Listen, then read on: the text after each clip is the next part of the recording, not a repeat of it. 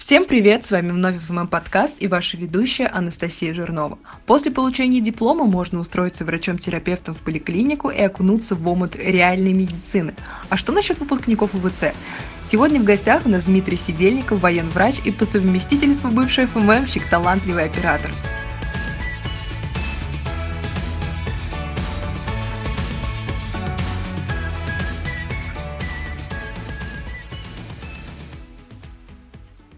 Дима, привет! Я правильно понимаю, что ты сейчас не в Москве и лечишь солдатов? Да, привет, Настя, все именно так. Расскажи нам, пожалуйста, о себе.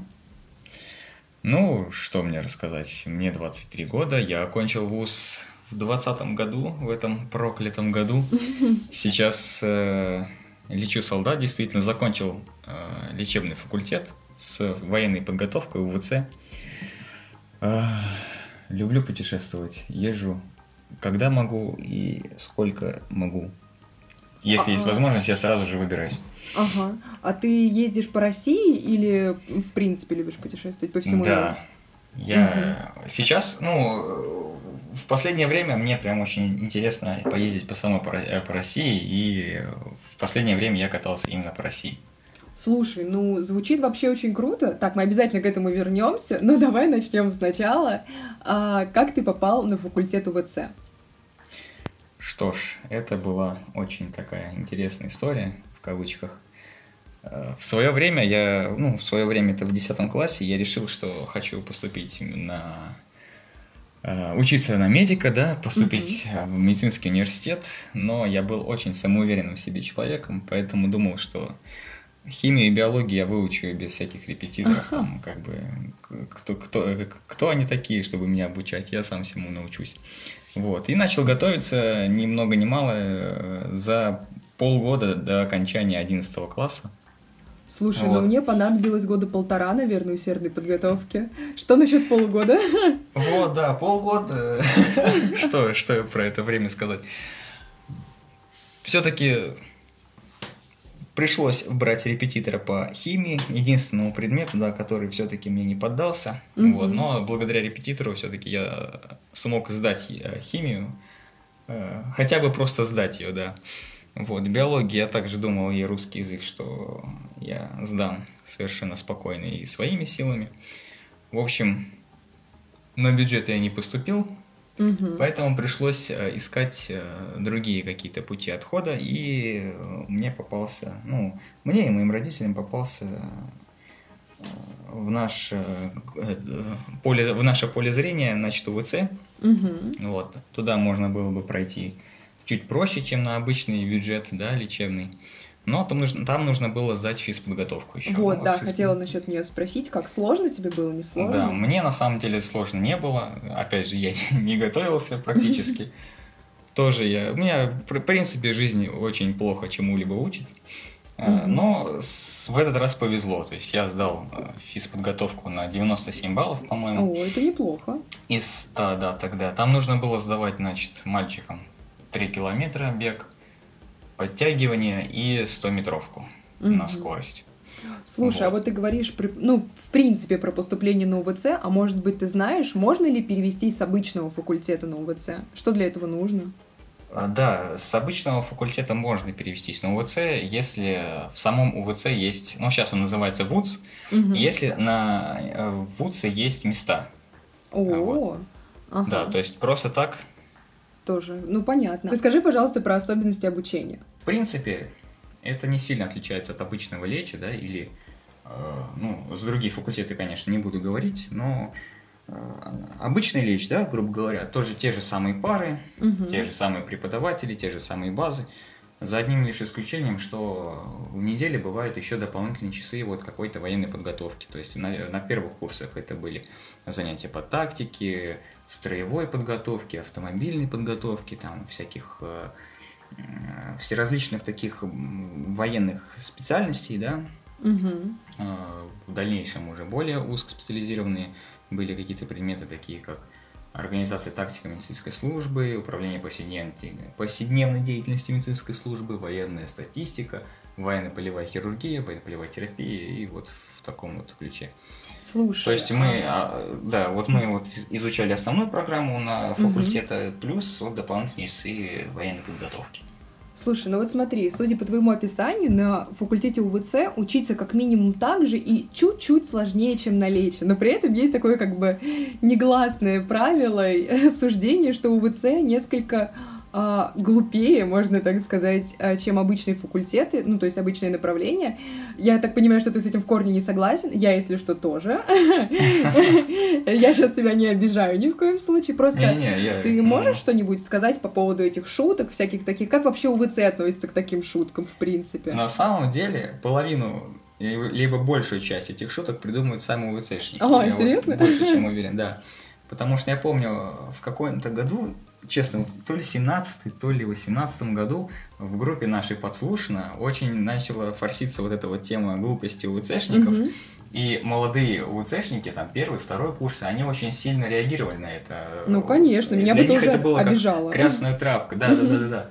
Но половину этих шуток как бы мы сами делали и отправляли в эту послушку. На самом деле не знаю, с чем связано вот это вот суждение, мнение о том, что УВЦ глупенькие, потому что каждый раз, говорю лично за свой поток, да, вот за свои три группы. У нас было 78-я, 79-я, 80-я группы, легендарные группы выпуска 20-го года и поступления 14-го года лечебного факультета.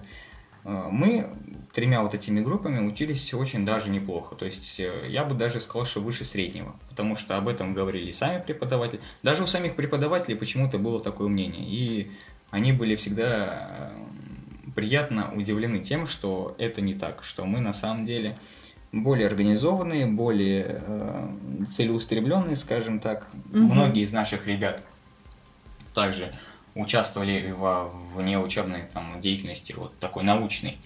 У нас, например, двое ребят вот на последних курсах, это, ладно, не буду, без имен, скажем так, ездили в Милан от кафедры терапии факультетской, нет, от госпитальной терапии, да, от кафедры госпитальной терапии у нас ездили в Милан со своими работами, кто-то ездил в другие страны. Лично я тоже бывал, ездил на конференции. О, и это круто. Ну, такое, да, развлекался как бог на первых курсах. Но на самом деле, честно признаюсь, у меня был немного неправильный подход к вот этим конференциям, в том плане, что я работал ради того, чтобы куда-то поехать, а не чтобы что-то кому-то что-то доказать, что-то изучить. Вот, поэтому я пытался съездить в Казахстан на конференцию, я подготовил уже работу, она была уже утверждена, я уже купил билеты, но в последний момент университет не удалось, точнее, не то чтобы университет, мне не хватило времени, значит, подбить документы, чтобы мне деньги на дорогу вернули. Вот. Ой, это неприятно. Да, и поэтому мне пришлось остаться дома, потому что тогда для меня билеты были достаточно дорогими. 24 тысячи, как я помню, сейчас туда-обратно. Слушай, ну это и сейчас не так уж дешево. Ну да, не дешево. Поэтому себе такой роскоши я позволить не мог на тот момент, поэтому пришлось остаться дома. На первом курсе, справедливо, да. Ну да. Слушай. На втором, по-моему, был. Ну да, уже так отличается. Слушай, а я правильно понимаю, что помимо клятвы российского врача ты приносил еще воинскую присягу? Да, воинскую присягу мы давали на четвертом курсе, как раз-таки летом. А, на четвертом? Я думала, да, на четвертом. Позже. Нет, вот у нас первые сборы были на четвертом курсе и летом после четвертого курса. И тогда же у нас было двухнедельное, значит, курс, подготовка к курсу молодого бойца. Потом мы дали присягу, и потом у нас начались более такие специализированные учения. Мы разворачивали медицинскую роту в поле, ставили палатки, играли в войнушку. В общем, было весело. Ну, звучит довольно классно, серьезно. А получается, у тебя теперь есть погоны? Да, у меня есть погоны. На этих погонах есть по 2 звезды с каждой стороны.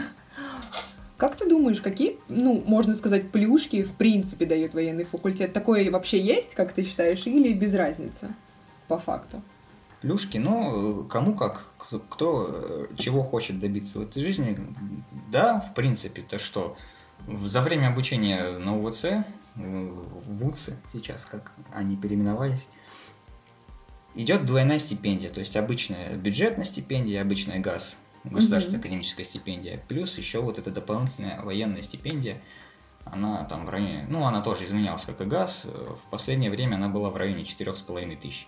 И суть ее в том, что даже если ты получил тройку за какой-то экзаменационный предмет, то эта военная стипендия не исчезала, грубо говоря, да, она сохранялась. Я хочу на УВЦ.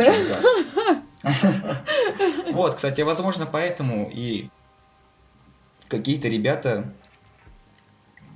скажем так, несерьезно относились к учебе, потому что они знали, что в любом случае, как бы они ни сдали экзамен, да, у них деньги останутся. Может быть, из-за этого и пошло все. Потеря стипендий довольно сильная мотивация зачастую. Да. Как стать военным врачом, как ты думаешь? Есть какие-то альтернативы? Я имею в виду, понятное дело, что можно заключить, на первом курсе контракт и учиться все это время, а вот после... Знаешь что-нибудь об этом? У нас в России есть еще военно-медицинская академия, которая непосредственно готовит военных врачей, то есть это уже специализированные учреждения, которые готовят уже именно военных врачей. То есть они там первые курсы, насколько мне известно, живут в казармах, там, да, вот это вот все проходит. У них уже идет выслуга лет с самых первых дней их обучения, потом они по выпуску также получают лейтенантов, и они более подготовлены, скажем так, потому что у нас все-таки гражданский вуз, а у них военный вуз. А у нас гражданский, мы не привыкшие к этому всему, вот к армии, к самой, они как бы ближе к этому, к этой специфике. Поэтому таких, как мы, гражданских людей называют, которые пришли в армию, называют пиджаками, потому что, по сути, мы отучились, если честно говоря, да, то в обычном гражданском вузе, да, у нас были какие-то пары по военке, но это не так серьезно, как было у них, да, и в итоге мы напялили на себя военный китель, получили погоны без особых утруждений, да, какие были у тех, кто выпускался там, да, в МИДа. Вот, поэтому... Это касательно всех остальных гражданских таких вузов с военной подготовкой, выпускники которых идут потом тоже в армию. Их всех называют пиджаками. Вот. Это кому обидно, кому не обидно. Мне вообще все равно. Я знаю, что я закончил гражданский вуз, я, в общем-то, ментально, да, скажем так, гражданский человек. То есть пока что армия не просочилась глубоко в каждую клеточку. Да. Вот ты сейчас сказал, что условно ребятам после нашего гражданского вуза немножечко труднее, их называют пиджаками. А что насчет девочек в нашем же вузе гражданском? То есть вот девочкам на УВЦ сложнее, как ты думаешь? И, может быть, были какие-то преподаватели сексисты, какие-то еще проблемы в этом ключе? Честно признаюсь, не помню, чтобы за 6 лет какие-то сексистские моменты у нас были. То есть мы сами к девочкам своим уважительно всегда относились. У нас их в группе было всего 2. Так вообще получилось, что у нас поначалу группы были по 22 человека, и в каждой группе всего по 2 девочки. Вот. Только потом в конце, в 78-ю группу к нам пришли еще 2 девочки пришли, да, и там было уже 4 девочки. А так,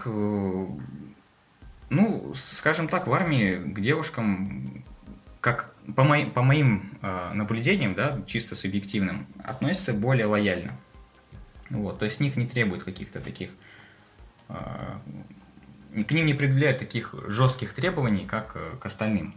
То есть в этом плане, мне кажется, им чуть проще. Вот, если судить по этому критерию.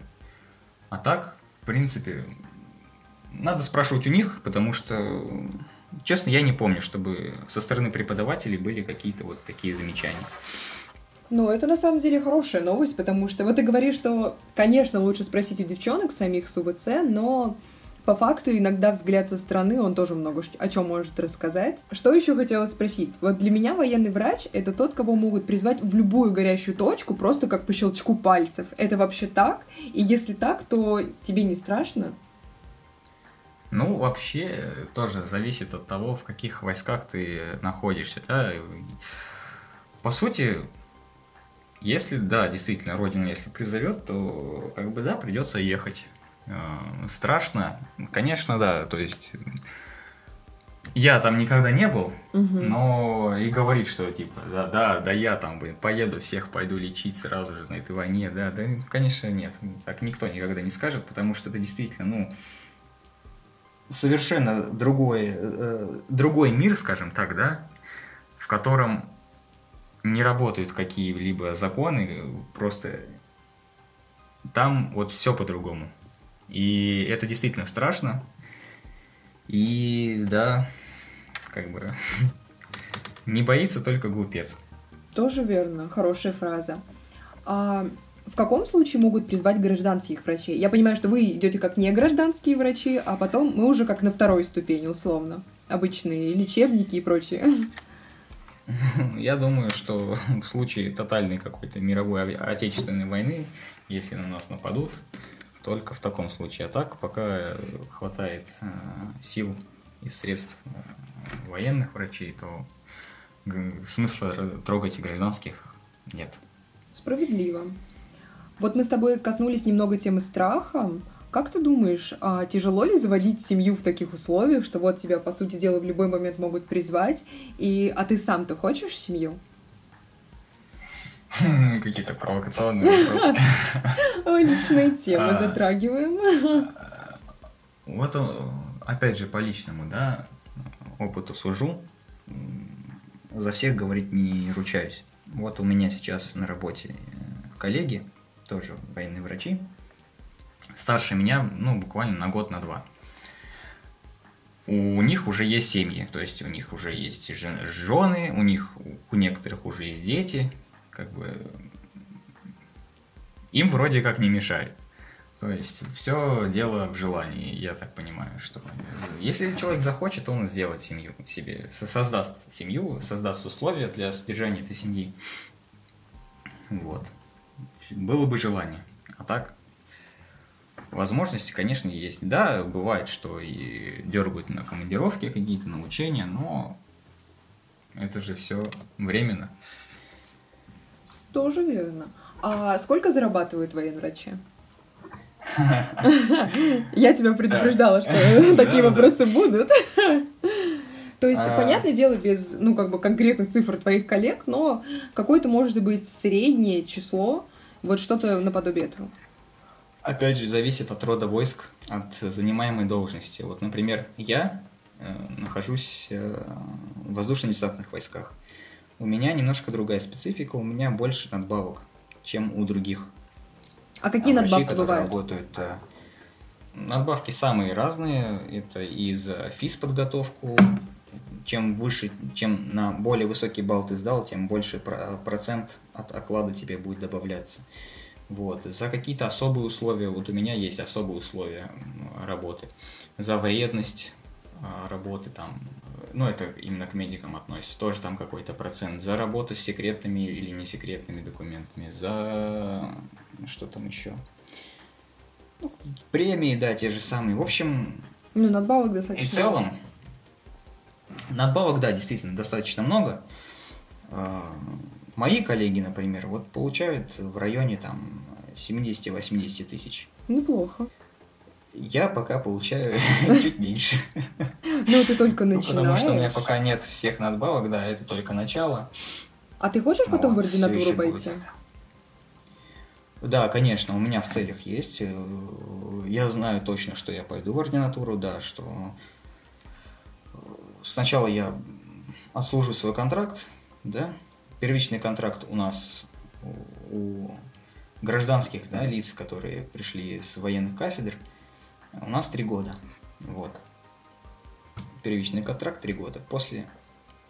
Насколько я помню, ты хотел уйти в педиатрию после. Это сейчас так или нет? Да, ничего не изменилось. Мне кажется, такой диссонанс будет после солдата в детке. Но это интересно. Ну да, главное сейчас здесь не потерять себя, не потерять свой настрой, вот, а там уже, в принципе. Угу. Поставил себе цель, в принципе, я к ней иду. Это похвально, очень круто. На самом деле, мы же с тобой друзья, я очень горжусь тем, что ты мой друг. Мне приятно видеть какие-то твои успехи. Спасибо. А давай немножечко еще поговорим о путешествиях, потому что, в принципе, я знаю, что ты путешествовал от нашего университета самостоятельно. Где ты вообще успел побывать? И вот, расскажи про всю эту стезю. Да, путешествие это прям мое. От души. С университетом. Да. С университетом мне получилось не так много, потому что я пришел очень поздно в студенческий актив, скажем так. Я успел съездить только в Ярославль с экскурсии в завод, я не знаю, как правильно называется, завод Airfarm, фармацевтический завод, в качестве оператора. Mm-hmm. А, я помню, затем, это, кстати, да. Вот, да. Затем с правком Travel мы ездили в Питер с такими замечательными кураторами, да, скажем так, как Коля Кириченко, Мария Щербакова и Соня Степанянц. Любовь. Да. Любовь этих ребят. Было очень здорово, да, и с каких-то пор... еще мы с ребятами из «Маленького принца», надеюсь, что кто-нибудь из них послушает этот подкаст, и я им передаю пламенный привет. Вот, с ребятами из «Маленького принца», моего любимого отряда студенческого, медико-социального, волонтерского, скажем так, ездили в Петрозаводск вместе. Угу. Ездили, кстати, этим летом в Улан-Удэ на Байкал. Это самая дальняя моя точка пока что, куда я ездил. Понравилось? Да, кстати, было здорово. Немножко с погодой не повезло, но так, да. Покупались в Байкале. Байкал очень похож на море в каких-то моментах. Ой, я бы в отпуск свой, если честно, съездила на Байкал, уже думала об этом. Кстати, а у вас как дела обстоят с отпусками? Есть какая-то особенная система или нет? Да, в принципе, как и везде, я думаю, что составляется просто план-график отпусков, и каждый уходит в отпуск согласно графику, чтобы не было так, что в какой-то определенный период либо все на работе, либо никого нет, поэтому... Я узнаю про свой отпуск только в следующем году, когда составится план на 2021 год, когда я смогу идти в отпуск. И уже после этого я надеюсь, что он совпадет с учебным годом в университете, и я смогу наконец-то приехать внезапно в деканат, зайти на 5-й этаж и в нашу любимую студию, да, и со всеми поздороваться. Там все еще висят твои фотографии, я думаю, что мы их не уберем. Это очень хорошо. Слушай, ты говорил про то, что у тебя есть в планах ординатура, и вообще у тебя так, довольно много целей. А в принципе, есть какие-то еще классные там планы на будущее, что ты в ближайшие лет 5 хотел бы осуществить? Да, планы у меня, как всегда, наполеоновские. В первую очередь хотелось бы здесь получить права, которые я так и не получил в Москве, опять же из-за своей лени. Надеюсь, что здесь получится. Что еще? Понятное дело, копить деньги на... Если вдруг так получится, что я не поступлю на бюджет в ординатуру, хотя это маловероятно, опять же, я же такой... самоуверенный в себе, поэтому я рассматриваю только бюджет, но в этот раз я хотя бы буду копить деньги. У тебя будут хорошие баллы в течение нескольких... Ты же проработаешь? Кстати, у меня будет 3-летний стаж работы врачом. Да, еще и в военчасти, наверняка там какие-то плюшки за это будут. Баллы в ординатуру, я думаю, получу за это. Было бы здорово. Аккредитация. Да, было бы очень замечательно, да. Слушай, а расскажи пока что, как проходит твой обычный день? На данный момент. У меня рабочая 5-дневка. С утра я прихожу либо к 8, либо к 6:30, в зависимости от того, какой день недели. Все начинается с построения, распределения задач, и в течение дня мы уже решаем свои задачи, там, лечим людей, делаем какую-то документацию. Вот, и в 6 вечера, если все сделано, если никаких долгов не осталось, можно уже идти домой. Вот, прихожу домой, отдыхаю, кушаю, сплю, готовлюсь к следующему дню. В общем-то, пока так. А у тебя у тебя были какие-нибудь трэшовые случаи или что-то суперсложное? О, нет, пока что без этого обходится. Тьфу-тьфу-тьфу, ну, да? Чтобы не сглазить. Да. Пока что да, пока что все тихо, стабильно. Слушай, а вот какой совет ты бы дал себе первокурснику? Первокурснику? Да. Ну, я тут сейчас так немножко прикинул, что если бы я на 3 курсе получил сертификат сестринский, да, не поленился, опять же таки, пойти и сдать просто... Вот мне на 3 курсе нужно было просто тест написать, и я бы получил сертификат. Дима, я так тебя понимаю. Я сейчас в попытках получить этот дурацкий сертификат. У меня все нервы убиты на него. Я тебя очень хорошо понимаю. Да. Если бы я получил этот сертификат на 3 курсе, я бы смог работать на 4-5 курсе. Медбратом у меня была бы какая-то практическая подготовка, да, скажем так. Потом в 2020 году, в самом начале, в марте, я бы пошел работать, заработал бы миллионы к августу. Сказал самоуверенный Дима. Да. Нет, так бы и было. Я-то что, я пошел вот работать во время эпидемии только в мае, когда там разрешили работать. Я тоже, кстати. Вот, когда вот разрешили работать без сертификатов. Да. Да, вот тогда я и пошел. А расскажи про свой вот опыт работы с ковид.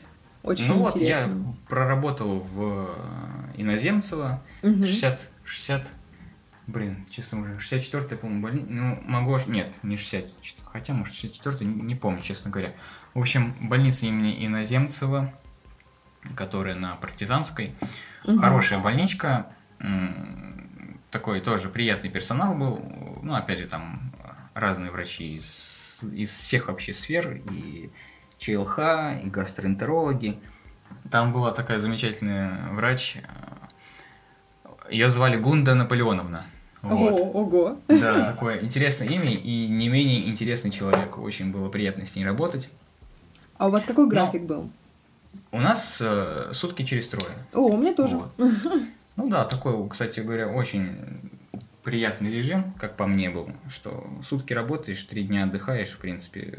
Хватает, да, чтобы... Очень, да, очень хорошо было.